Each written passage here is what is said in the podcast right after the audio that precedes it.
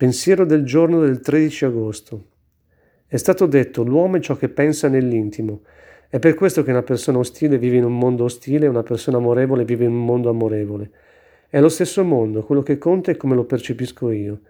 Posso scegliere, di questo devo rendere conto. È stato anche detto quello che si semina si raccoglie.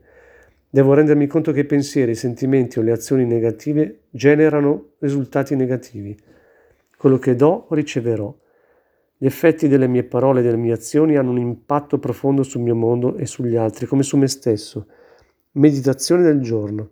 Agisce attraverso di me per diffondere calma, fiducia, generosità, verità, giustizia, perdono, accettazione e amore. Oggi ricorderò.